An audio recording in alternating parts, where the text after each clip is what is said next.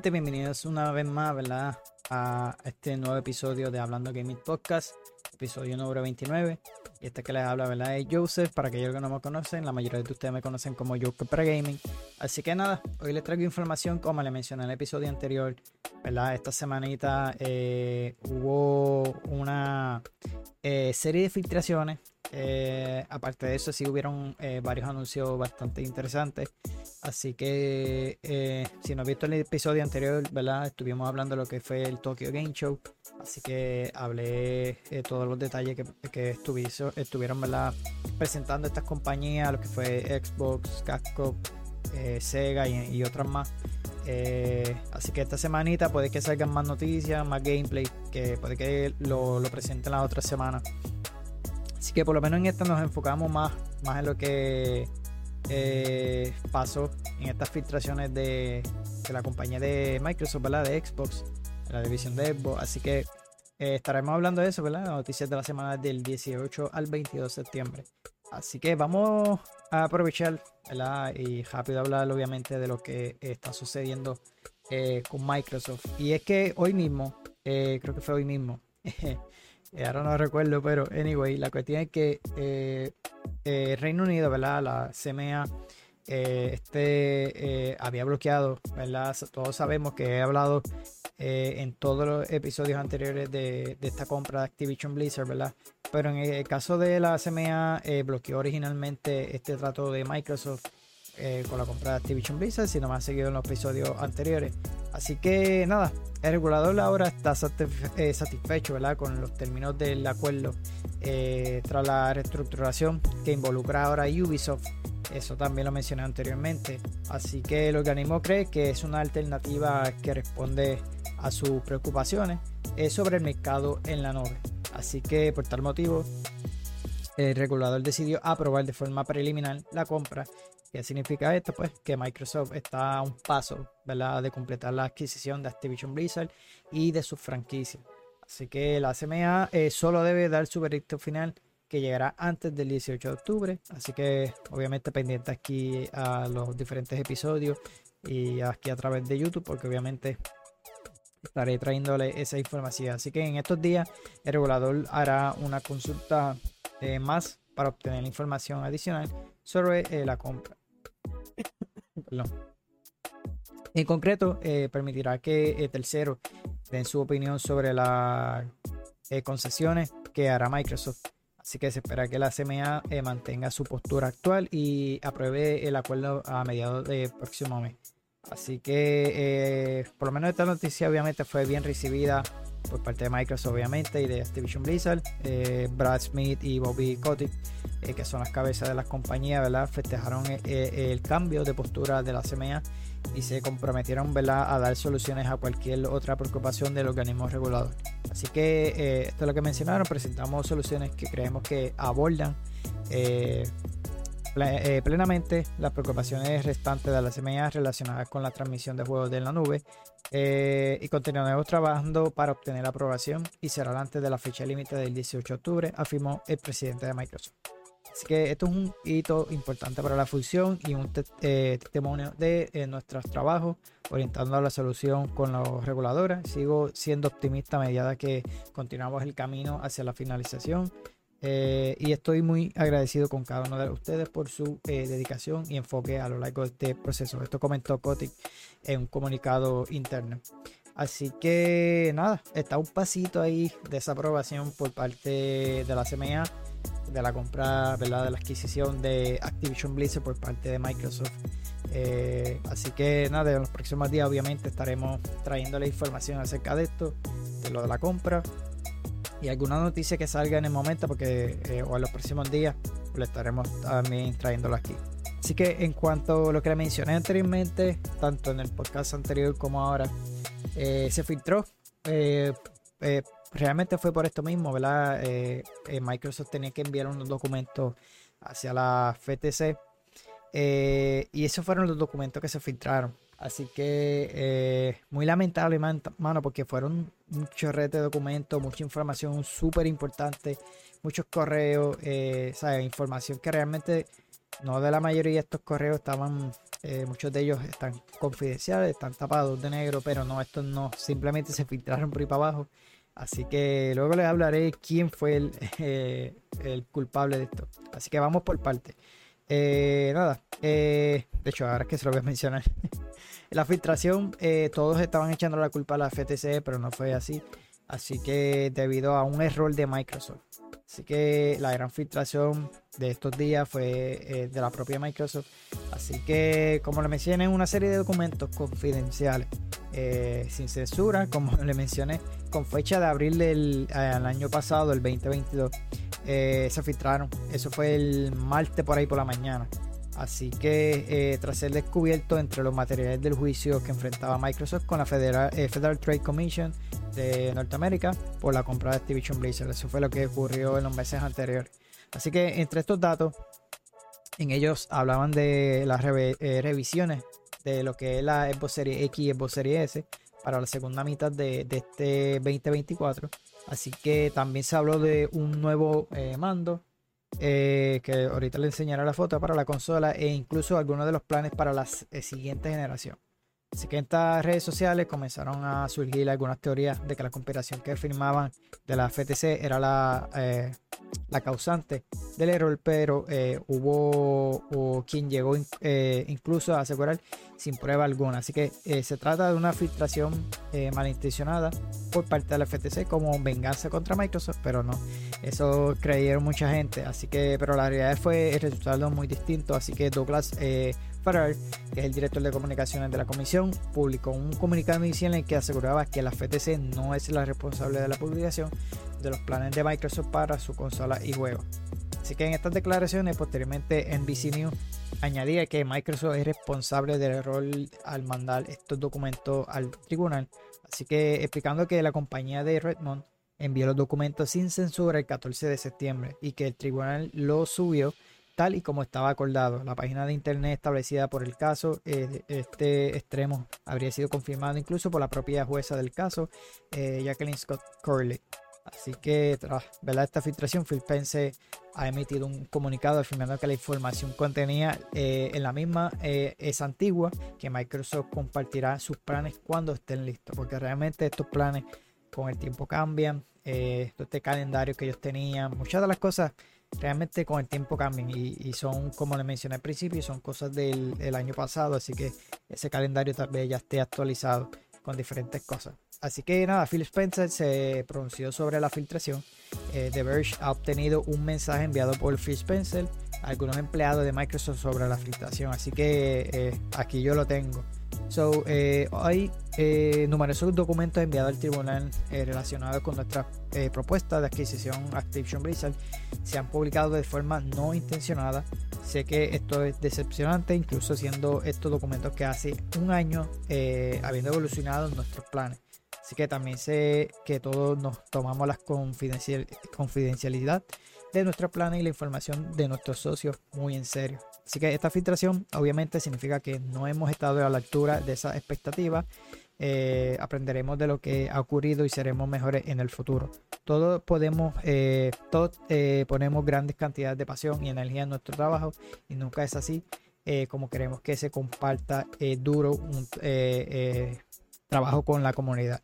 Así que dicho esto, hay mucho más sobre lo que está eh, emocionado y en cuanto estamos listos compartiremos los planes reales con nuestros jugadores. Así que para terminar, apareció, eh, aprecio todo el trabajo que dedicáis al equipo de Xbox para sorprender y deleitar a nuestros jugadores.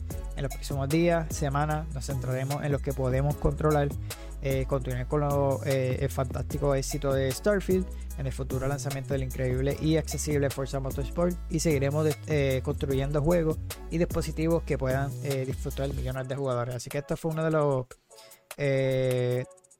como le mencioné, él envió esto obviamente a todo su equipo de trabajo, este comunicado. Así que esas fueron las palabras ¿verdad? de Phil Spencer, luego él habló en las redes sociales. Así que una de las cosas que se filtró eh, eh, en estos documentos, una, una de tantas, ha sido, ¿verdad? Porque ven aquí en la foto, esto viene siendo como un calendario de, los juegos. Y aparte de eso, pues, eh, lo que menciona es que muchos de ellos, pues, tú ves que tiene unos checkmarks, una X.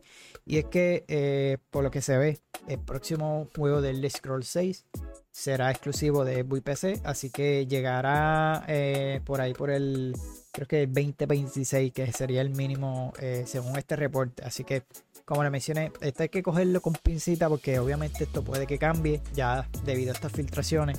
Eh, pero como puedes ver todos los chainmarks, todas las marcas y mira lo que pasó con Starfield, que ahora mismo es exclusivo de Xbox PC. Redfall fue lo mismo y el de Scroll 6, así que lo demás, eso fue para, para las demás consolas. Así que, según este reporte, pues obviamente eh, será exclusivo para eh, las consolas de Xbox y PC, como sucedió con Starfield. Así que, como le mencioné, habría que esperar eh, que esto se confirme luego, obviamente, con el pasar de, de cuando presenten bien oficial el juego. Porque realmente se anunció, se presentó un trailer, pero cuando realmente se, se anuncie oficial y su fecha y todo, pues ahí estaremos claros acerca de esto. Así que nada, esto fue una de las cosas que se filtró eh, sobre este eh, el scroll. No sé si este que tengo por aquí también. Y este viene siendo otro, otro documento que se, eh, se filtró. Y es que se menciona, por lo que pueden ver por ahí, son los diferentes años, varios proyectos, uno para teléfono, otro para consola y PC. Eh, y entre ellos, ¿verdad? Se dice que hay unas remasterizaciones de Fallout 3, Oblivion y de un próximo Dishonored 3. También por ahí se puede ver como eh, un nuevo eh, juego de Doom o DLC, no, estoy seguro todavía. o sea, no estamos seguros. Pero por lo que se ve, pues puede que sea un DLC, a lo mejor con un Complete Edition o un juego nuevo. pero hay varios proyectos en desarrollo. así que eh, pues lo más que ha sonado por ahí ha sido los remasters de Oblivion, Fallout 3, el próximo Dishonored 3 y también el de Ghostwire Tokyo Sequel, que puede que sea una secuela que estén trabajando ya eh, en estos jueguitos. Eso fue otra de las cosas que se filtró en estos documentos, ¿verdad? Eh, uno de ellos, ¿verdad? Lo que fue Project Hibiki, que ese era el nombre clave de Hi-Fi Rush, así que ya se está disponible, pero se ve que está en esta lista eh, puede que esta lista obviamente cambie con el futuro. Así que eh, uno no sabe. Estas cosas se filtraron. Realmente. Eh, mano, qué mal. Porque realmente se le filtró muchas cosas a Microsoft. No solamente esto. también se filtraron planes para un nuevo hardware para el próximo año. por lo menos pueden ver las fotos aquí. Eh, tiene un, nombre eh, clave que es Brooklyn. Eh, este sería el Serie X, un refresh como tal a la consola. Así que, como le mencioné, se lanzaría para octubre del próximo año, según esta filtración. Así que es una renovación a mitad de ciclo de estas consolas. Esto quiere decir que obviamente va a tener no una mejora en cuanto a gráfica como sucedió con el Xbox One X, eh, el X, que ese sí tuvo una mejora en cuanto al hardware, le pusieron más memoria y demás, y fue un poquito más fuerte, fue 4K. Pero este modelo eh, sería totalmente digital, según se ve en la foto y las, descripciones. Así que eh, obviamente va a estar perdiendo lo que es el DVD, el Blu-ray el lector Blu-ray. Pero tendría una capacidad de almacenamiento de 2 terabytes. Así que eso, eso incluiría más, más en eso.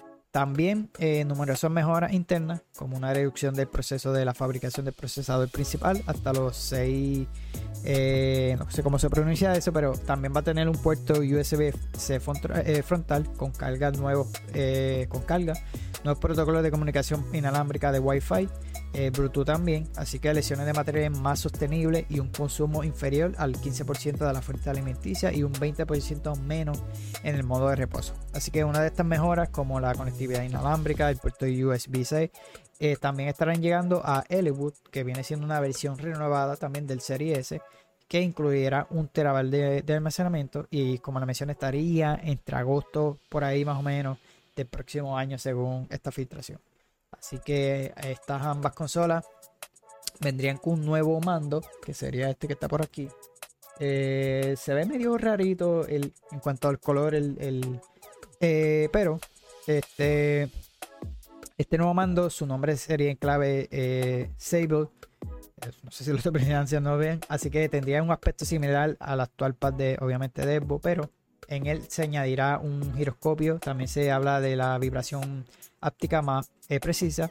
Steam mejorado y una mayor durabilidad con su lanzamiento previo para mayo del 2024.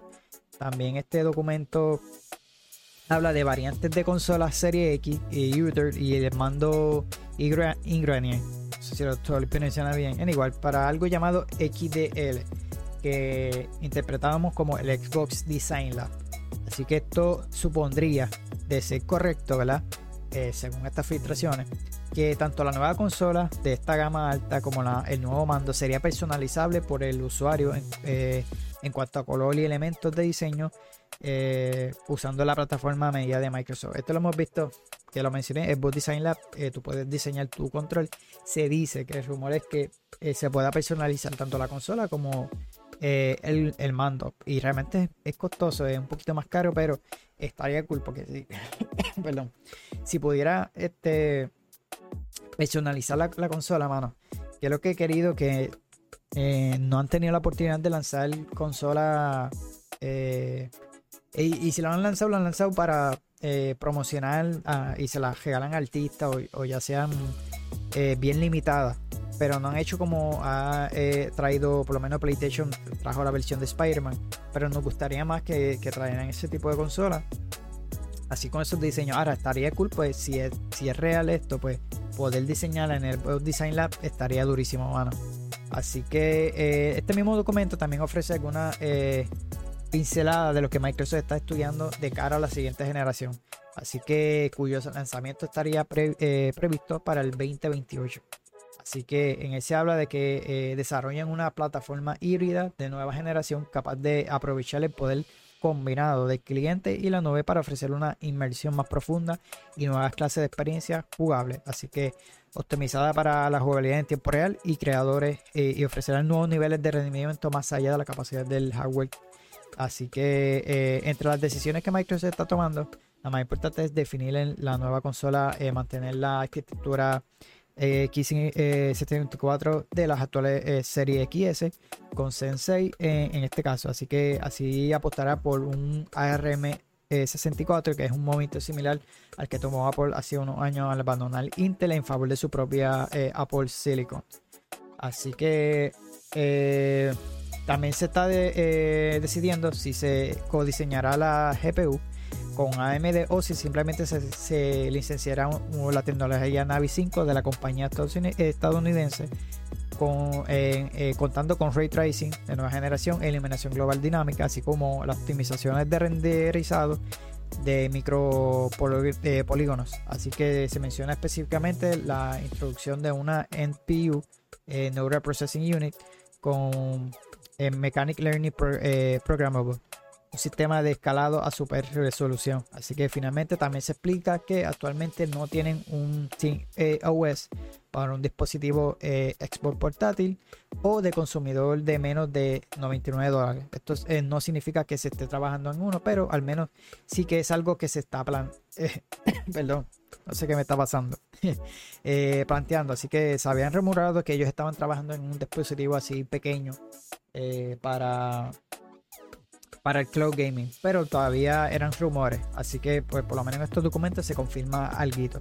Como le mencioné, es algo que se filtró, puede que con el pasar del tiempo cambie. Una de las cosas también del control que no lo mencioné y lo vi ahora es que supuestamente va a tener eh, eh, baterías recargables y, y, podrá de la misma manera sacarla y, y, y cambiársela. Así que eso es una de las cosas que realmente nosotros hemos querido por años eh, yo no sé si se recuerdan o si lo llegué a mencionar aquí, pero recuerdo que eh, aparentemente había un, contrato que hizo Microsoft hace años con Duracell y por eso era la razón que ellos siempre tenían que incluir Duracell en sus controles. Eh, luego de eso, Phil Spencer o alguien de Microsoft desmintió esos rumores, pero aparentemente sí, porque si ellos siguen con esto, siempre los controles llegaban con baterías Duracell Así que no se sabe hasta ahora si realmente sigan con eso o hasta el momento se, ve que va a incluir eh, baterías recargables con el control. Así de la misma manera puedes sacarlo obviamente de, eh, y cambiarla, puedes reemplazarla. Así que algo bueno, ¿verdad? Que, por lo menos traen con eso. No sé qué foto tengo después. Ok, esto era lo que estaba hablando de, de las diferentes arquitecturas para, para las consolas este, que son las de ahora, la serie XS, ¿verdad? Eh, que son las mejores y la de las mejoras de la próxima, que serían 2 terabytes y, y las mejoras en el Wi-Fi y los, los USB ports. Así que. Y esta otra, pues, eh, el supuesto precio. En este caso se quedan el mismo precio. Eh, la de Elwood, que viene siendo la S, 299. Eh, y la Brooklyn, que viene siendo la serie X, pues se queda el mismo precio 499 porque simplemente le subieron más el almacenamiento. Así que, ah, como le mencioné, habría que esperar que tal vez con el tiempo esto cambie. Así que, y el control pues subiría de precio a 70 dólares. Eh, eso me asumo yo que sea por la batería recargable, porque originalmente ellos salen 49, 59 creo que, así que le subirían algunos 10 pesitos más, obviamente, pero nada, como le mencioné, hay que esperar más sobre esto que se filtró, porque realmente no se sabe mucho eh, si ellos vayan a cambiar esto. Y esto viene siendo eh, lo de la consola como tal o, la próxima consola creo que era, no recuerdo, y la, la que es portátil también que abajo lo dice. Pero anyway, este, así que habría que esperar más, más sobre eso. Aparte de eso, de esas filtraciones, eh, se filtraron unos emails como le mencioné.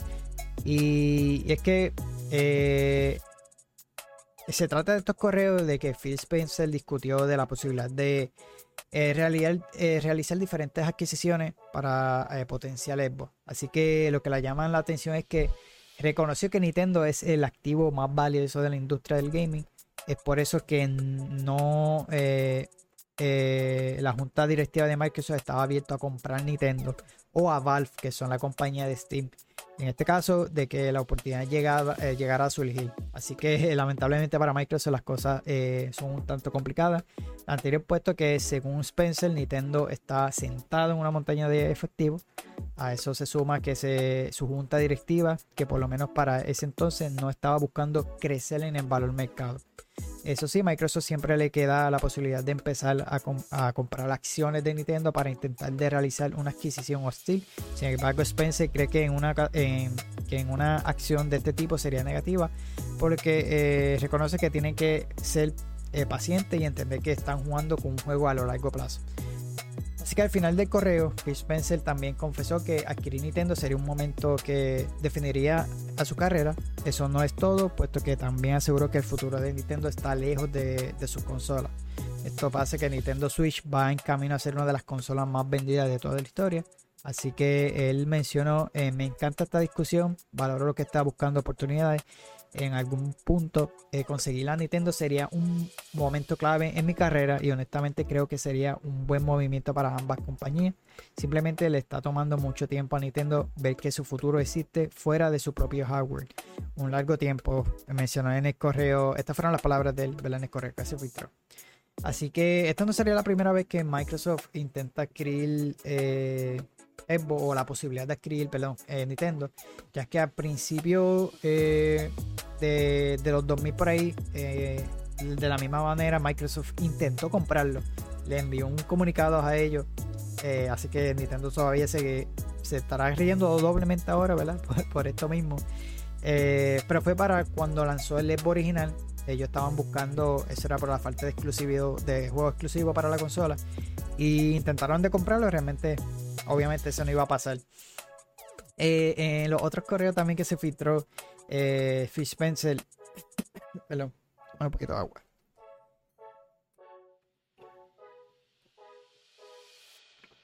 Eh, como lo mencioné, ¿verdad? Fish Spencer reconoció que la revelación de PlayStation 5 lo puso nervioso. Así que esto lo menciona también en estos correos. Sin embargo, explica que al final se tranquilizó al ver que Sony eh, planeaba ofrecer a, sus jugadores, ¿verdad? Eh, según el correo.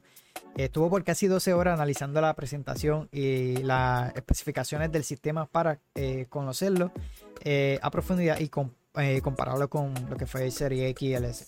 Asimismo, afirma que estuvo muy atento a la reacción que tuvieron los jugadores cuando revelaron lo que fue PlayStation 5. al, final, él concluyó que Microsoft y Xbox ¿verdad? tenían un mejor producto que Sony pues Serie X y S brillaban más en cuanto al hardware eh, y el software y servicio. Eh, así que él añade que tenía todo lo necesario para triunfar y que estaba muy orgulloso del trabajo del equipo de Xbox. Spencer eh, concluye, diciendo que la revelación de Play 5 fue un buen día para Xbox, lo que deja claro que estaba más que confiado en su estrategia. Así que él menciona en el correo tenemos un producto mejor que el de Sony, no solo en hardware, sino también en plataforma de software y los servicios que lo eh, complementan.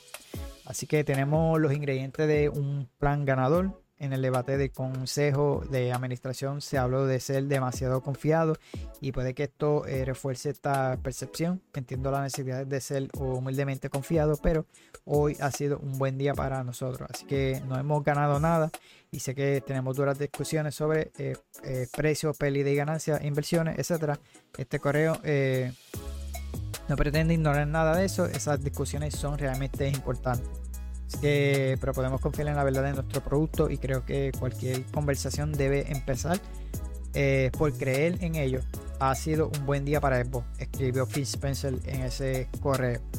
Eh, realmente eh, él tiene cierto lo que él menciona que el, el, hardware de Xbox, lo que ha sido por lo menos el Serie X, el Serie S ha dado mucho problema. es mucho mejor que el de Sony eh, pero el problema de Microsoft, eh, de Xbox, eh, desde que lanzó, ha sido el problema de exclusivo humano. eso es lo que lo ha matado. Y de hecho, también lo mencioné en otro, en otro email. ese ha sido el problema grande de Microsoft. tener el juego exclusivo. si tú te pones a compararlo con Sony, a pesar de que Sony, como él dice, no tiene un mejor hardware, pero lo que tiene es el contenido, que eso es lo que también nosotros queremos, que nos importa. Eh, tampoco hemos visto como ese potencial de lo que puede ofrecer la serie X, porque a pesar de que es súper eh, fuerte, yo no me he puesto a comparar el Starfield. Pero eh, el problema es que lo limita el Serie S, así que ellos tienen que buscar que, que ambos, ambas consolas corran el juego eh, de, manera nativa y que sean no tan similar, pero que obviamente no se vea esa diferencia, porque ellos lo que nos quieren es eh, tener esa pérdida. Eh, no sé si fue lo mejor que ellos han tenido esa opción de, a, pesar de que las ventas del Serie S han sido mucho mejor. lo que no me gusta es eso, que, una sea inferior a la otra y por culpa del Serie S, la Serie X no esté sacando su potencial, mano. Eso, eso es lo que me molesta un poquito de eso. Pero eh, realmente yo como uso más la PC, Serie X lo tengo ahí, eh, sí porque tengo el, pase y el sobrino mío viene a jugar, pero realmente no lo uso mucho. Hubiera pasado lo mismo si tuviera un PlayStation 5. Eh, realmente uso más la PC, así que estuvieron ahí cogiendo polvo, pero yo lo hago porque me gusta, me gusta coleccionarlo. tenía, estaba a punto de comprarle la versión de Spider-Man que lo mencioné anteriormente, pero me aguanté y decidí comprarme mejor este monitor ultra wide, así que me vino mucho mejor eh, para sacarle más potencial a la PC mía. So, como les mencioné, eh, entre esos emails también se filtró este, este otro. Eh, que por falta de las exclusividades, Fish Spencer, pues el retraso de Starfield y, esa falta de, de su juego exclusivo para el año 20, perdón, 2022 fue destrazo, perdón, desastroso para la compañía. Se me trabó ahí la lengua. Así que de acuerdo con la información, eh, en ese correo se envió el 7 de mayo, según a, Matt Booty, Fish Spencer, ¿verdad? Eh, a Matt Booty, Tim Swart eh, y Sarah Bond ah, y Jared West. Así que, y a otros ejecutivos, según menciona aquí. En el texto dice: Lamento que hubiera una brecha de 16 meses entre el lanzamiento de Halo Infinite y el siguiente juego AAA. Así que hablo y me, me, me dato.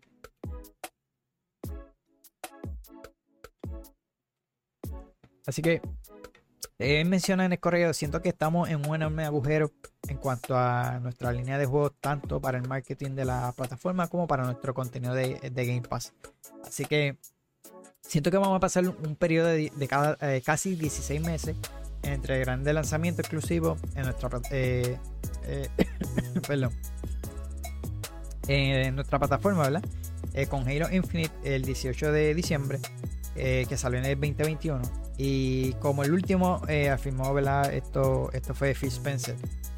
Eh, es una situación realmente desastrosa para nosotros debido a todo lo que invertimos en contenido tanto en el estudio como en nuestro fondo para Game Pass. Así que tenemos que aprender de esto y construir un plan futuro. Mencionar en el correo. Eh, también aseguro que la compañía puso el listón muy alto en el 2021 en cuestión de calidad y ritmo.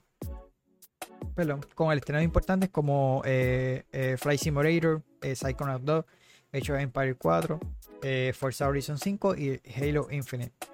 Pero realmente hubo ese ciclo de, como él mencionaba, de, que casi no iba a haber juegos exclusivos de ellos. Eh, obviamente estuvimos Starfield este año, que fue el 2023, y, realmente estuvo malísimo ese 2022. Así que eh, por ello aseguro que llegar a 2022 sin lanzamiento exclusivo fue simplemente un error que no puedo, eh, no pueden, no pueden permitir. Así que todos debemos entender que la situación en la que nos enfrentamos ahora es un fracaso en nuestra eh, planificación y ejecución de la producción, aseguró la Phil Spencer. Eso fue por ahí por mayo del 2022. también enfatizó que la importancia de tener un calendario y ser honesto con las fechas ante, ante esto, ¿verdad? Aseguró que el siguiente paso era planear y tener una lista precisa de los nuevos títulos que llegarían en los próximos 24 meses. Así que recalcó que no querían actualizaciones de contenido o temporadas de proyectos ya existentes, pues lo que buscaba era nuevo lanzamiento. Eh, construyamos esto a través de First Party, Second Party y Third Party como lanzamiento para Game Pass, afirmó el ejecutivo. De acuerdo con la información, eh, Phil y los ejecutivos tuvieron una charla sobre la posibilidad de juegos eh, que podrían llegar al servicio de suscripción.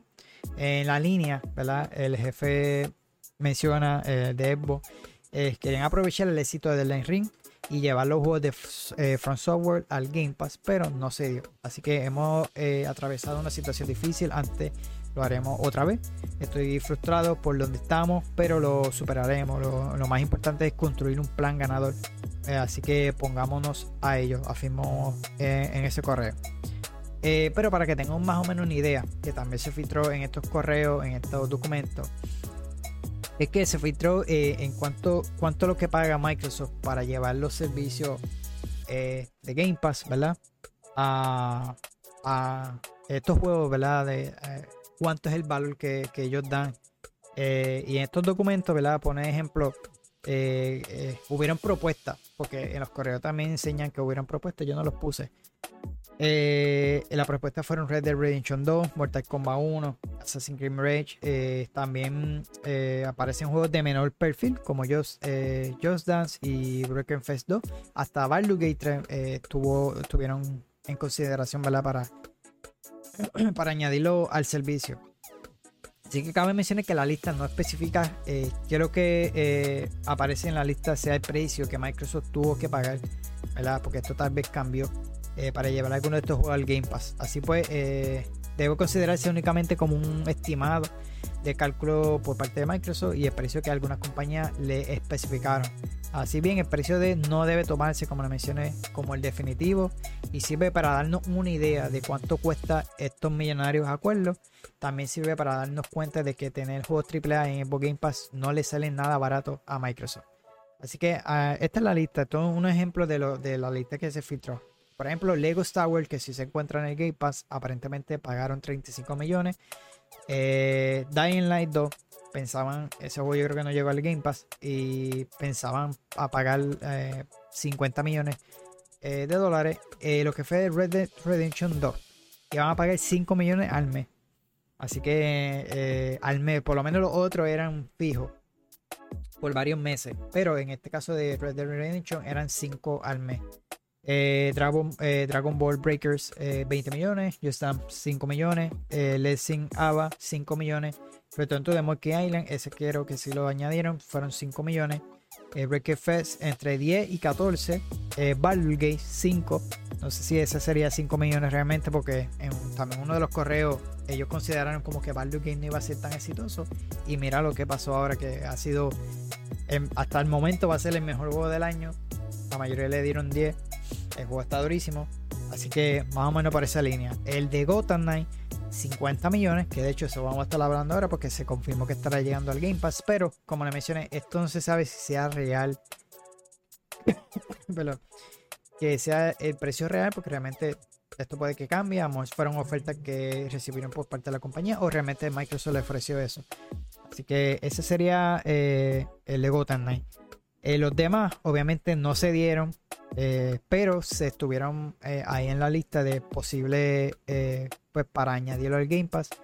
uno de ellos fue Assassin's Creed Mirage, un estimado de 100 millones. Suicide Squad, 250 millones. Star Wars Jedi Survivor, 300 millones. Mortal Kombat 1 250 y Grand Theft Auto 5 de 12 eh, millones a 15 millones eh, creo que mensuales no recuerdo o, realmente un pago fijo como le mencioné esto es algo que tal vez cambiaron estos precios es algo que son documentos viejos que pueden, pudieron haber cambiado con el tiempo así que eh, ahí tienen más o menos una idea de cómo va este cómo Microsoft brega a la hora de publicar estos juegos eh, de third party, ¿verdad? Eh, o de otras compañías eh, a que los añadan al Game Pass. Así que es costoso. De hecho, aquí también la mayoría de los suscriptores que también se filtró en los documentos, la mayoría pagan el Xbox Game Pass Ultimate, que es el precio completo de la membresía. Yo lo uso así porque realmente lo utilizo en el Xbox cuando el sobrino llega acá. Así puedo jugar online o puedo bajar otros juegos del pase a, ¿verdad? al, Xbox Series X. Así que, eh, de acuerdo con un reporte de Town, una de las eh, eh, diapositivas que Microsoft mostró ante las autoridades, ¿verdad? Con motivo de la adquisición de Activision Blizzard King, mostró este ejemplo de lo que genera Game Pass en un mes en, específico se usó como muestra eh, abril del, año 2022. Así que eh, la compañía revela que en ese mes el Game Pass generó 231.5 millones en ingresos y su registro promedio por suscripción fue de 9.26 eh, dólares. Así que esta cifra apenas por debajo del costo que tenía el servicio en su nivel básico. En ese momento costaba 10 por mes lo cual indica que la oferta eh, introductoria de un dólar funcionó y después de aprovecharla, ¿verdad? La mayoría de los jugadores optaron por seguir pagando el precio completo durante el siguiente mes. Así que ahí tenemos más o menos de, la ganancia que tuvo por lo menos en ese mes de abril. Así que generó mucho. Eh, ya se había informado que había generado más de mil millones, creo que ya en este servicio. Y también lo otro que se filtró fue que eh, ya habían pasado los los 30 millones de suscriptores. Eh, otra de las cosas era que no sé para qué fecha, eso no lo, no lo encontré, pero hay una fecha en específica. Si el Game Pass no, no alcanza eh, una cifra más alta, pues aparentemente pues Microsoft puede que elimine la división de Apple, porque si siguen perdida, pues no, no sería viable. Es un rumor, realmente no creo que eso vaya a pasar, pero todo depende, porque realmente si se cocota el Game Pass, pues eso es lo más que le preocupa a ellos. Así que esa fue otra de las filtraciones, no la añadí porque realmente me acordé ahora. Eh, aparte de eso, en uno de los correos también eh, mencionaron de la posibilidad de que cerraran Fallout 76. Eh, en este caso, ellos decidieron pues llevarlo a otro servicio como lo es PlayStation Now. Así que en el correo ellos consideraron cerrarlo eh, por parte de Apple porque ya lo habían escrito. Eh, pero la meta era que llegaran a los 10 millones de usuarios eh, promedio al mes. Así que en ese entonces, pues el título estaba lejos de esa meta. lo que se planteó, que la idea era llevarlo a PlayStation Now. Así que a ese servicio de PlayStation en la nube. Y Spencer afirma que no tiene problemas con la llegada del juego a dicha plataforma siempre y cuando esté, esto ayuda a alcanzar el objetivo de los jugadores que buscan. Afirmó eh, que está dispuesto a hacerlo, aunque vean a PlayStation Now como un competidor de Xbox Game Pass. Así que la decisión se tomó, el juego eh, llegó a lo que fue el servicio. Este, eh, ellos revelaron también que no, permitieron que, que llegara a PlayStation Now. precisamente por esto. Sin embargo, sí, la situación de Fallout 76 era diferente. Así que necesitaban ese impulso de jugadores.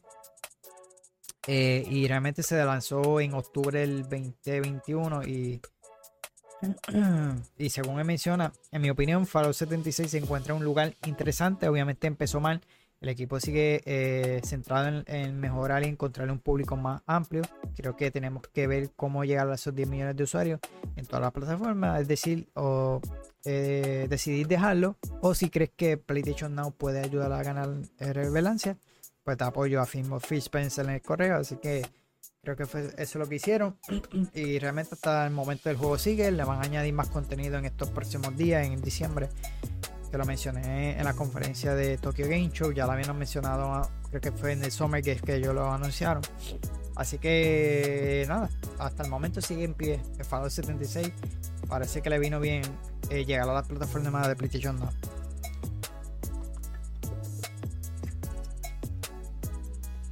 Y nada, el próximo, eh, como lo mencioné, esto lo había mencionado ya, ya para lo que se filtró de la próxima consola de, esta nueva generación pues sería prevista para el próximo 2028 eh, eh, así que nada habría que esperar más sobre esto realmente eh, lo que se menciona es que la que lo mencioné anteriormente es una como una consola híbrida que sea que sirva tanto para el cloud gaming como para ofrecer mucho potencial Así que hay que esperar. Realmente por esto no, no se filtró muchísimo.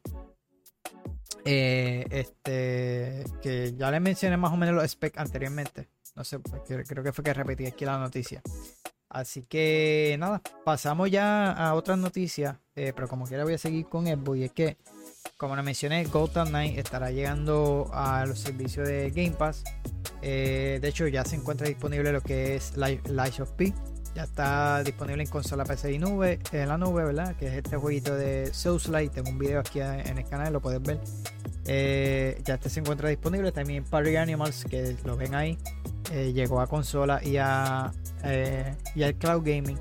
Ya también se encuentra disponible. También en el video, el episodio anterior mencioné que hicieron una colaboración con el jueguito de Ori y estarán llegando personajes de Ori a, este jueguito de Party Animals. Así que ya está disponible también. So, el próximo sería Payday, que estará eh, llegando. De hecho, ya llegó.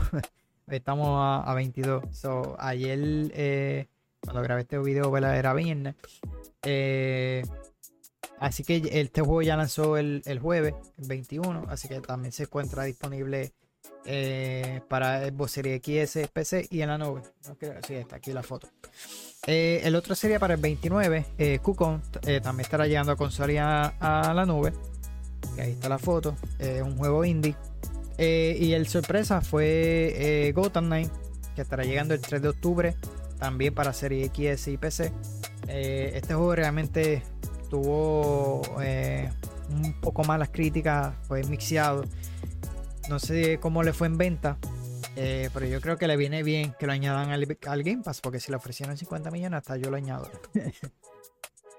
y el otro sería el mismo 3 de, eh, de octubre eh, de Lighter League, que estará llegando también a todas las plataformas, al Cloud, Serie X y PC. Así que esto es lo que se anunciaron los próximos juegos de, del Game Pass que estará llegando este próximo mes de septiembre, ¿verdad? Lo que falta de culminar de mes. Y a principios de octubre pues estará llegando Gotham y The Lamplighter. Lamplighter. Así que eh, ya pasamos eh, con noticias de Starfield. Y es que. Perdón. Eh, oficialmente, a través de la cuenta oficial de Bethesda en Twitter, es que el juego ya llegó a los 10 millones de jugadores. Así que esto es un un logro, ¿verdad? Para lo que es Bethesda. Ah, María. Perdóname. Eh, así que es uno de los RPG de, ciencia ficción, ¿verdad? Eh, más exitosos hasta el momento por parte de. Eh, en la historia, como, sea, como tal, en cuanto a jugadores, el tiempo que lleva, realmente ha llegado bastante. y la ha venido bastante bien, tanto a Evo como a Bethesda. Así que nada, ya lo confirmaron en estos días que llegó a la suma de los 10 millones. Así que en estos días no lo he podido jugar muy bien, que digamos. Así que espero mañana darle ahí sin parar. Así que esto fue una de las cosas que se anunció ¿verdad? esta semanita, que llegó obviamente esa suma de los 10 millones de jugadores. Eh, lo otro sería eh, que el productor, de, el, director de Mortal Kombat 1, el creador ¿verdad? Ed Bond, quería que John Wick estuviera en el juego. Así que entonces estuvo hablando también esta semanita. Y es que su, eh, Ed Bond y su equipo tenían la fantasía de que todos los peleadores fueran interpretados por estrellas de Hollywood, de entretenimiento. y, y si crees ¿verdad? que Keanu Reeves sería buena opción para interpretar a un icónico luchador, Así que eh, así lo reveló el creativo de NetherRealm Studio, que en una entrevista con la revista Rolling Stone. En específico, confesó que se les ocurrió la idea de que actores famosos interpretaran a todos los miembros de, las plantillas ¿verdad? De, los luchadores. Pues eh, eh, lograr eso era una labor muy complicada. Él menciona, el desarrollador lo sabía muy bien. Así que en la charla reconoce que contra, contratar celebridades sería muy caro eh, destacó que la eh, posiblemente muy pocas de estas figuras del entretenimiento estarían dispuestas a pasar el tiempo necesario en el estudio eh, de captura de movimiento y grabación. Así que mencionó, hay cientos de líneas de diálogo que tienen que leer. Muchos actores no se, se dan cuenta de los certificados que son los videojuegos. Así que cuando te registras, no lo haces simplemente por un día o para estar en el estudio durante una hora y media. Es un verdadero trabajo de actuación. De actuación. Así que eh, sentenció el creativo Ed Bond. Así que insinuó que eh, le hubiera gustado que Keanu Reeves, eh, protagonista de estas sagas icónicas de lo que ha sido The Matrix y John Wick, presentará la voz para interpretar a Kenshi el impecable espadachín ciego. Así que eh, no fue así. En el 2021 el mismo actor eh, no le gustó, no, o sea, no le gustaría ni que John Wick ni que eh, Neo apareciera en Mortal Kombat. el motivo, ¿verdad? Parece que le desagrada la idea de, que sus personajes icónicos sean víctimas de los Fatality. él había mencionado algo así por ahí por ese año. Así que Edmund respondió en esas declaraciones que en unos comentarios sarcásticos eso sí, el creativo NetherRealm de estudio, ¿verdad? De, de Ed Bond, reveló que en la entrevista que intentaron de que John Wick eh, apareciera en Mortal Kombat 1, pero eh, no fueron eh, incapaces de conseguir los derechos. Así que no, no va a poder ver ahí a John Wick. nada, y si realmente el actor no quiere que aparezca tanto Neo como John Wick, pues son cosas ya de, de ellos y obviamente que tenga los derechos de autor. Así que eso fue lo que eh, se, pronunció esta semanita de Mortal Kombat.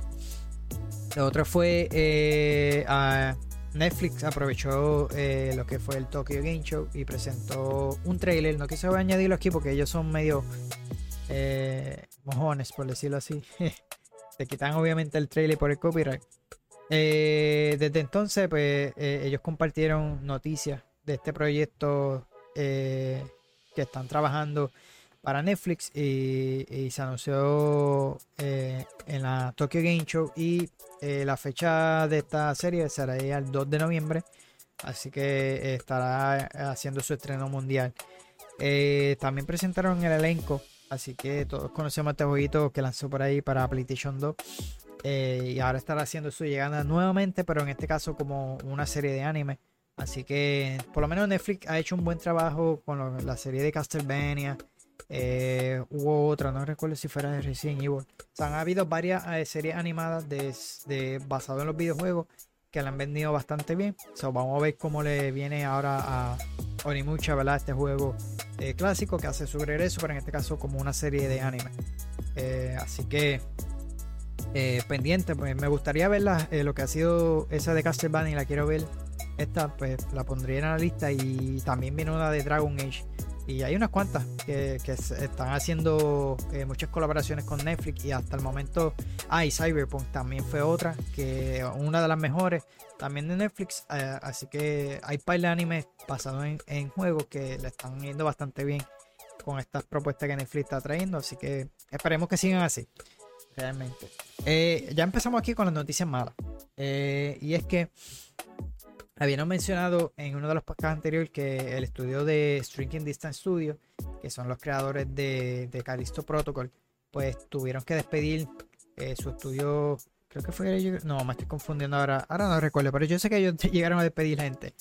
me estoy confundiendo ahora con los de Immortals of Avio. pero anyway, la cuestión es que también hubieron despido en ese estudio tras el fracaso de, de Protocol. Y Glenn, que es el creador ¿verdad? de este juego y también fue co-creador de Dead Space, ahora eh, obviamente dejó el estudio y ahora busca nuevas oportunidades. Así que Glenn eh, Schofield, que es el, creador de este juego de, de Callisto Protocol, ¿verdad? El co-creador que trabajó en Visceral Games. Eh, así que fue vital ¿verdad? para la creación de estos Survival Horror para Electronic Arts. fundó este estudio de Strinking Distance Studio en el 2019. bajo la sombría del editor coreano Crafton Inc. Eh, el trabajo obviamente en Callisto Protocol eh, en esta nueva IP de terror. Bueno, muy lamentablemente eh, esto que le pasó realmente ha sido por las calificaciones que tuvo Mix del juego. tampoco fue incapaz de cumplir con las expectativas comerciales. Asumo yo que la inversión que tuvo no fue bastante altita, no, no recibieron esa inversión nuevamente. Es que ahora, menos de un año después del lanzamiento, el creativo veterano da un paso al costado y se despide del estudio que fundó y dio forma, mano. Es muy lamentable. Así que, de acuerdo con la información del portal eh, Bloomberg, eh, decidió buscar nuevas oportunidades y abandonó la compañía. Si bien describió su salida como agridulce, eh, se mostró orgulloso del trabajo que hizo con Callisto Protocol y aseguró que el estudio está en buenas manos. Así que eh, mencionó, ¿verdad? Crear eh, String Distance Studio ha sido un viaje increíble. Estoy muy orgulloso de lo que hemos logrado con Callisto Protocol, un juego cercano a mi corazón. Si bien emprender una nueva aventura Ahí es emocionante dejar eh, este estudio, ¿verdad? Es agridulce, pero sé que el estudio está en excelente mano. Afirmó el, desarrollador, ¿verdad? Eh, este, se me fue la nueva Glenn, en un comunicado. Así que, aparte de él, eh, según el reporte, Stacy Hirata, directora de operaciones, Johnny Hughes, el director financiero, también dejarán el estudio al mismo tiempo. Así que Steve eh, eh Papoutsis, no sé si estoy pronunciando bien ese apellido, quien trabajó como gerente general de la compañía y director de desarrollo, ahora se desempeñará como director ejecutivo. Así que esto asumo yo que sea para empezar a, recortar costos en el estudio. Eh, así que, eh, pero eh, realmente también mucho de, este, de, problemas de este jueguito es que por ahí antes de lanzar, ¿verdad? Antes de que se formara lo que era Callisto Protocol, el estudio iba a trabajar en una narrativa single player que formaría parte del universo de PUBG. Eh, sin embargo, obviamente este juego, eh, eh, este proyecto evolucionó y se convirtió ahora en, lo que conocemos ahora el Calisto Protocol. Así que, por desgracia, el sucesor espiritual de Dead Space protagonizó múltiples controversias antes y después de su lanzamiento. debemos recordar que Glenn causó indignación en internet por glorificar el crunch eh, un informe posterior reveló que en efecto algunos desarrolladores del estudio tenían largas sesiones laborales. Así que este juego debutó por allá por el diciembre 2 del año pasado. Eh, así que envuelto de estas polémicas que tuvo por problemas técnicos en la versión de PC y la versión de serie XS. Y además recibió calificaciones mixtas, como le mencioné, por parte de la crítica, especializada eh, obviamente por los jugadores. Así que nada, esto fue lo que sucedió con este jueguito. Eh, de igual manera, el juego no vendió eh, menos copias de lo esperado.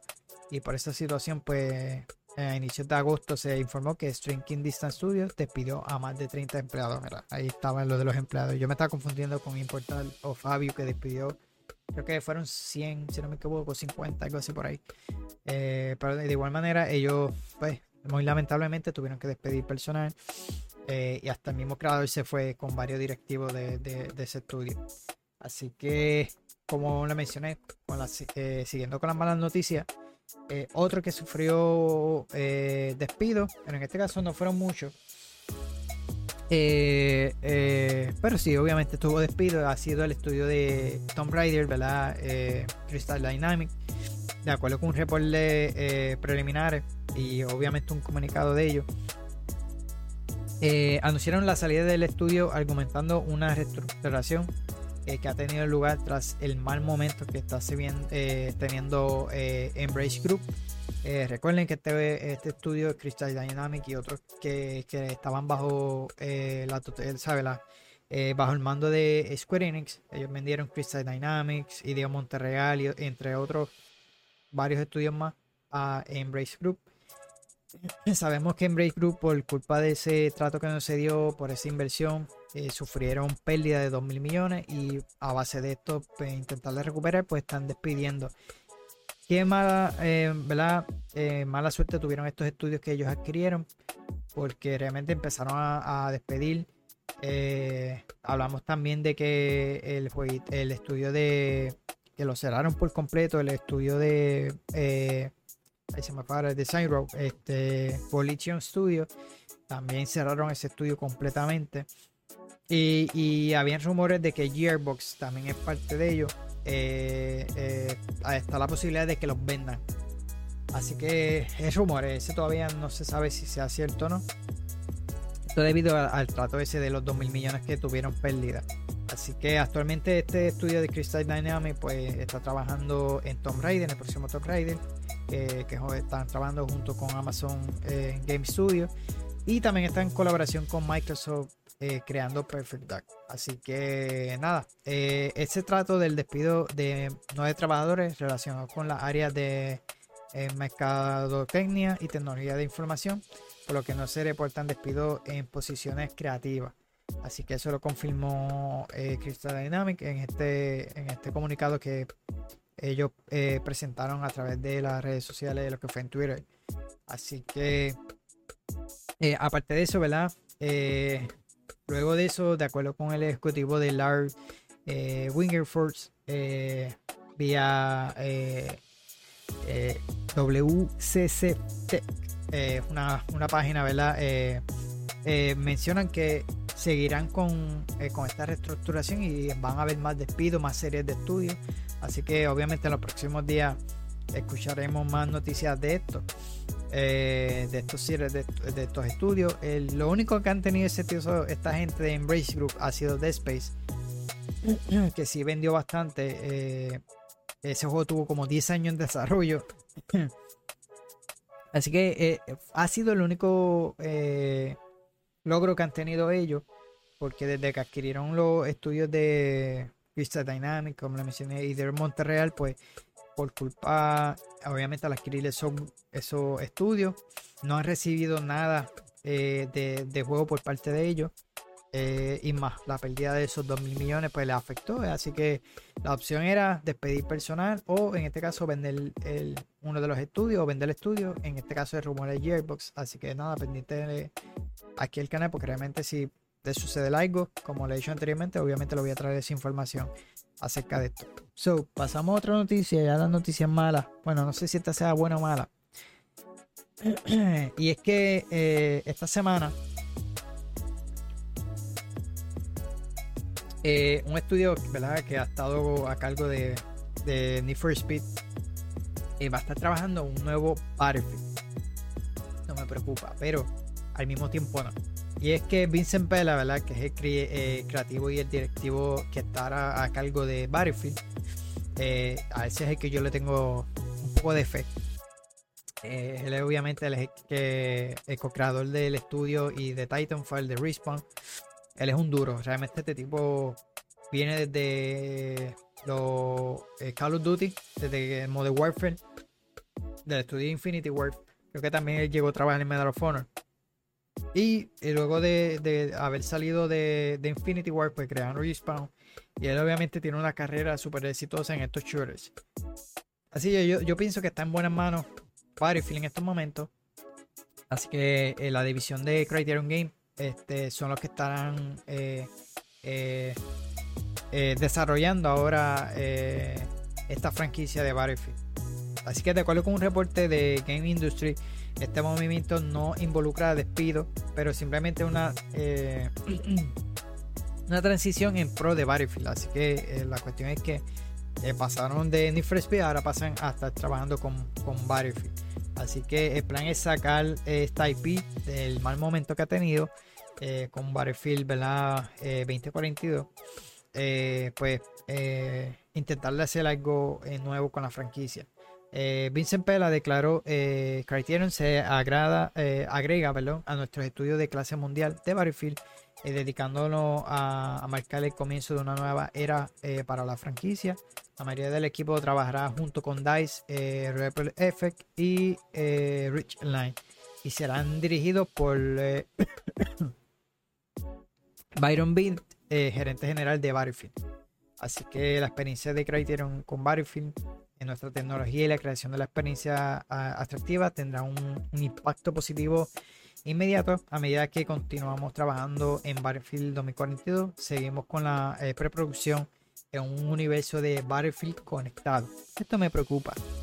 Este, así que no hay mejor estudio para unirse a nuestro en este viaje y no podemos, no podría estar más emocionado. Al mismo tiempo, eh, Sempeda aseguró que Criterion no eh, descuidará la franquicia de Need for Speed porque seguirá eh, en su cargo. Nada, básicamente esto, este estudio es para reforzar eh, lo que es DICE, Ripple Effect y Freeline, ¿verdad? así que asumo yo que es que quieren lanzar rápido otro próximo Battlefield. Eh, lo que me preocupa es eso. El que ellos mencionen que estén trabajando un universo de Battlefield conectado. Ahora, si es algo nuevo que quieren hacer, o lo que yo estuve pensando, ¿verdad? Y hablé con, mis amigos, es que quieran evolucionar el modo Portal. Para mí, eso fue lo mejor que ellos anunciaron. Cuando las, yo estaba más emocionado por Portal que por el, juego de, de Battlefield como tal. ¿Por qué? Porque tener la oportunidad de jugar todos los mapas clásicos, tanto de Battlefield 1942, eh, Battlefield 3.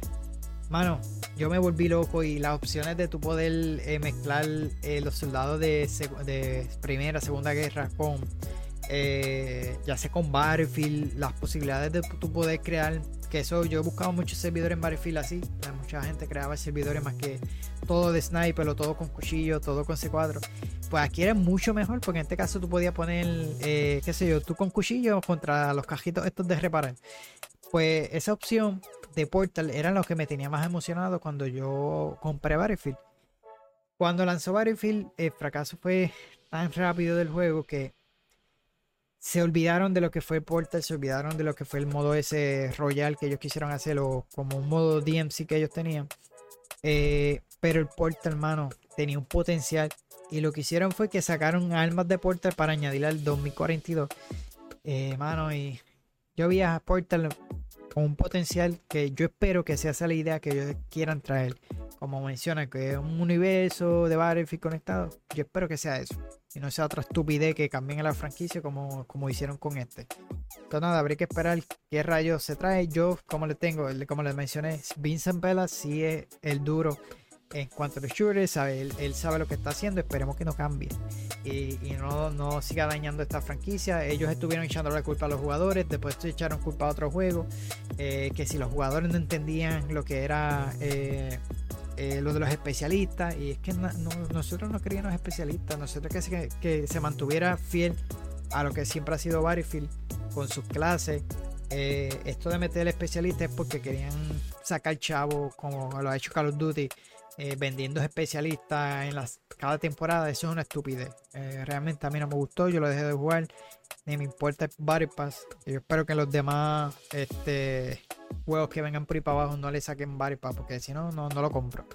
Así que, eso nada, eso fue lo que sucedió con, con Criterion, que ahora se une a la franquicia de Battlefield eh, para ayudarlo, ¿verdad? Un, un, refuerzo ahí más para, para el estudio de DICE y los demás. Así que vamos a ver cómo, cómo llega este próximo Battlefield. Obviamente le va a faltar muchísimo. Este juego se encuentra ahora en preproducción. Así que nada, pendiente aquí al canal porque obviamente lo voy a traer. Para mí Battlefield es una de mis mi, franquicias favoritas en cuanto a multijugador. Así que nada, pendiente aquí al canal. Solo otro sería. Eh, hablaron de Final Fantasy VII River. es que mencionaron eh, sobre eh, por qué incluyeron dos discos, ¿verdad? Eh, para, el juego. Y es que el peso del juego completo será de 150 gigas. Así que un, disco contenerá 100 gigas de... mientras que el otro pues serían los otros 50. Así que eso lo mencionó, lo explicó el director del proyecto a través de Eurogamer. Así que es importante mencionar que el, jugador no tendrá que obviamente cambiar el disco para, para, para jugar uno o, la segunda parte y lo demás. No. Así que, sino que eh, este próximo Final Fantasy eh, bastará con que un jugador use eh, las dos unidades para instalarlo. pero solo necesitaría el disco 1 para, para jugarlo completo. De acuerdo con el director, ¿verdad? La decisión de usar dos discos para Final Fantasy VII eh, no, no responde ni a la nostalgia, sino para poder representar el mapa del título tal y como lo imaginaron el equipo creativo de Square Enix. Así que es un mundo masivo y altamente detallado más que el renovado Midgard. Así que este juego es súper ambicioso, súper grande que el anterior. Así que de lo contrario, se habría comprometido la visión original para el juego y forzado a los desarrolladores a limitar el contenido. Así que nada, este próximo Final Fantasy VII eh, debutará el 29 de febrero del próximo año. en exclusiva de PlayStation 5, pero creo que tiene solamente una exclusividad de 6 meses. Eh, luego habría que ver si en esos 6 meses van a sacarlo rapidito en PC o pasaría como Final Fantasy XVI que tiene creo que lo mismo 6 meses o un año exclusiva, creo que seis meses, pero ellos mencionaron que no, no, porque en los seis meses rápido lo vamos a lanzar en otra plataforma, eh, porque realmente no tienen la versión eh, hecha todavía. O sea, que no le hicieron a la par, simplemente se enfocaron en la PlayStation y el juego salió bastante bien, bastante pulido, pero eh, vamos a ver qué sucede con este próximo Final Fantasy VII, que también muchos de los de los que tienen Xbox quisieran que esta franquicia o en este juego específico, lo que es el 16 o el, 7, que llegue a las consolas Xbox, porque no solamente está llegando exclusivo para PlayStation, luego es que lanzan para PC, que de hecho yo lo compré en PC y no lo he terminado. Así que nada, esperar a que lance y si hay alguna noticia, pues obviamente estaremos hablando de eso aquí en el canal realmente se mencionó de Final Fantasy X que estará llegando para Xbox. Todos pensaron que, y yo pensé que Microsoft iba a anunciar algo aquí de Final Fantasy en la Tokyo Game Show, pero no, no mencionaron nada. Eh, habría que esperar. So, lo otro que por ahí, ya estamos casi a puntito de terminar. Como dos noticias. Es que eh, a través de, Twitter se confirmó que eh, Ubisoft anunció que están trabajando en otro The Division 3. Así que ya es una realidad, ya está en desarrollo. Eh, el estudio quiere que, esta franquicia regrese.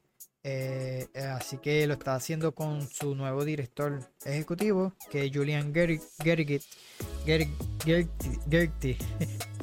Este, así que si te, suena un poquito este nombre, él está trabajando actualmente en el jueguito de Star Wars Outlaws. Así que según eh, mencionaron, eh, eh, Ubisoft informó que Julian regresará a la franquicia y será el nuevo productor ejecutivo de toda la marca una vez concluya el trabajo de Star Wars Outlaws.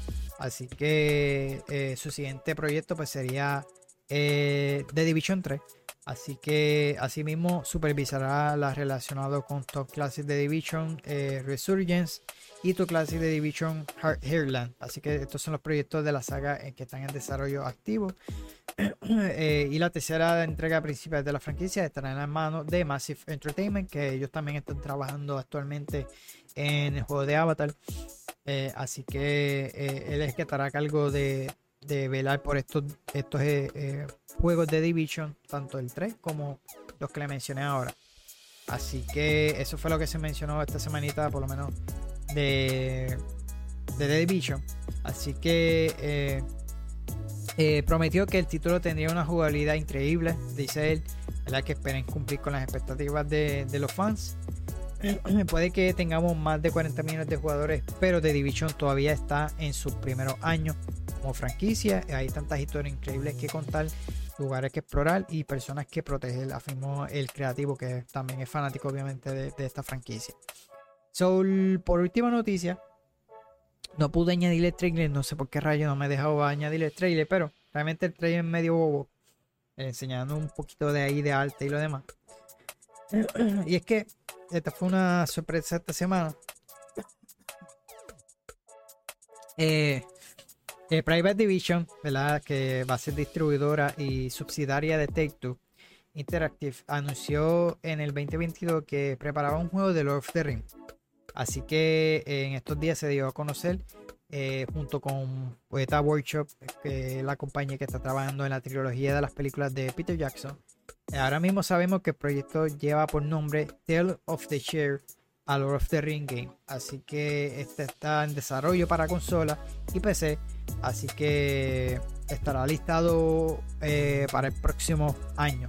So, de acuerdo con el estudio, eh, Tale of Share eh, a Lord of the Ring Game será un juego que permitirá a los fans conocer la teoría de media, profundizar en, en, su lore como nunca antes. Así que el título fue descrito como un proyecto acogedor para todos los seguidores de la franquicia. Así que solamente se sabe eso, que estará llegando para PC consola. No están confirmadas cuáles consolas, si las de pasadas o solamente las nuevas. Eh, nada, habría que esperar, eh, ya que estará listado para el próximo año. Así que esta fue una de las noticias bastante grandes esta semanita. Eh, habría que esperar, ¿verdad? Más sobre este, este jueguito de Lord of the Rings. que este sería como el tercero o cuarto que por ahí ha sido anunciado, porque se anunció el de es de la Moira, creo que sí. No, no me acuerdo el nombre, pero tiene que ver con los enanos, ¿verdad? Con los dwarfs, que es como de crafteo. Ese era uno y había otro que ahora no recuerdo el nombre. Me fue, lo tenía en la mente. So. Ah, el de. Que, salió bastante malito. El de. Eh, ay, se me fue el nombre. Eh, que salió en este año y realmente ha sido un fracaso. Eh, el, de, el de Bilbo, ¿no? Bilbo es el, el enano este. ¿Cómo se llama? Se me fue el nombre de. Anyway, es del, del enanito este malo. que sale un fracaso realmente ese juego. Eh, así que. Pero había otro. Yo sé que había otro anunciado de Lord of the Rings. Pero nada, de haber otra noticia, pues obviamente se la trae. Aparte de este, pues alguna noticia de otro, oh, de Amazon Games está haciendo uno de los era el otro. Eh, probablemente se está empezando su desarrollo. Así que nada, mi gente, hasta aquí han sido las noticias de la semana del 18 al 22. Me disculpo que esté tosiendo tanto, no sé por qué rayo me dio, está todo así de momento. Eh, eh, pero nada, en los próximos días, pues obviamente les traeré un próximo eh, episodio hablando de las noticias de la semana, así que pendiente aquí en los diferentes podcasts en el canal de YouTube. Eh, aparte de eso, lo había mencionado en el podcast anterior, ¿verdad? En el, eh, episodio de hablando de, todos los detalles de Tokyo Game Show. Le mencioné que quiero preparar un, video o, dos episodios. Uno hablando de, todos los lanzamientos de Nintendo para este año. El otro sería hablando de estos jueguitos similares a, los que hizo Octopath Traveler, que están saliendo así con ese mismo eh, apartado visual eh, pixelado, con un arte sumamente bueno, así 2.5D, que realmente Octopath Traveler, pues el éxito que ha tenido, pues muchos de estos, de estos juegos, pues eh, no es que estén copiando, pero realmente están utilizando ese, ese mismo apartado visual y que realmente está bastante bueno. Y, le viene bien. Estos jueguitos así, JRPG eh, de, de, por turno. Desde que jugué Octopath Traveler, yo me enamoré cuando vi el primer Octopath Traveler, que yo lo mencioné. Y jugué el 2 y lo traje aquí al canal. El juego ha sido durísimo y quiero traer como un video de recopilación de todos esos juegos que están lanzando con estas mismas eh, eh, elementos visuales eh, así que espero hacerlo con Waka porque también le, tengo que escribir que quiero hacer este, esta recopilación de todos los juegos que está saliendo para este año de Nintendo y ya sea para el próximo, dar nuestra opinión de cuáles estamos esperando. Así que pendiente a esos próximos episodios, solo tengo que escribir por ahí ya me invito para esta semanita prepararlo y subirlo aquí, obviamente, a los diferentes episodios de los podcasts y aquí al canal de YouTube. Pues nada, mi gente, gracias a todos por estar por ahí. Me pueden buscar en redes sociales eh, como yo que Gaming en Facebook, Instagram y Threads. También me pueden buscar en TikTok. Estoy subiendo una serie de shorts. En estos días no he podido subir shorts, no tuve la oportunidad de grabar. He llegado tarde, estuve haciendo lo del eh, el episodio eh, el episodio anterior de Tokyo Hecho más ahora este podcast so, no pueden ni jugar por, por estar buscando la noticia y lo demás así que espero mañana intentar de hacer varios shorts porque realmente eso fue que me quedé corto de shorts y, no tenía el tiempo de, grabarlo. So, mañana voy a sacarle un tiempo para grabar muchísimo, aparte de Starfield, pues grabar otros shorts que me, tenerlos ahí de, backup por si acaso, porque esto, en estos días me pasó que no pude grabar y, no pude subirle eh, esos shorts que realmente me han ayudado muchísimo con el canal, me han ayudado con las visualizaciones, mucha gente se han suscrito gracias a eso. So, nada, mi gente, gracias a todos por estar por ahí. Espero que les haya gustado este episodio. So, como siempre les digo, eh, déjenme saber en los comentarios, tanto aquí en el canal en YouTube como en los posts que cada vez que comparto, eh. Que subo el video, los comparto a través de Facebook y Threads. Y si no, por Instagram también pongo un post eh, que, anunciándole que ya está disponible este episodio. También de igual manera me pueden escribir por ahí los comentarios o ya sea un mensaje privado, sea lo que sea, me pueden escribir para eh, saber cómo, cómo, si les está gustando estos episodios realmente. Eh, ¿qué, qué, quejas me van a dar a mí? so, déjenmelo saber en los comentarios, mi gente. Así que eso me ayuda y me motiva más a seguir haciendo este tipo de contenido que realmente me gusta. Eh, y nada, espero que se lo estén disfrutando. Solamente gracias a todos por estar por ahí. Nos vemos hasta la próxima.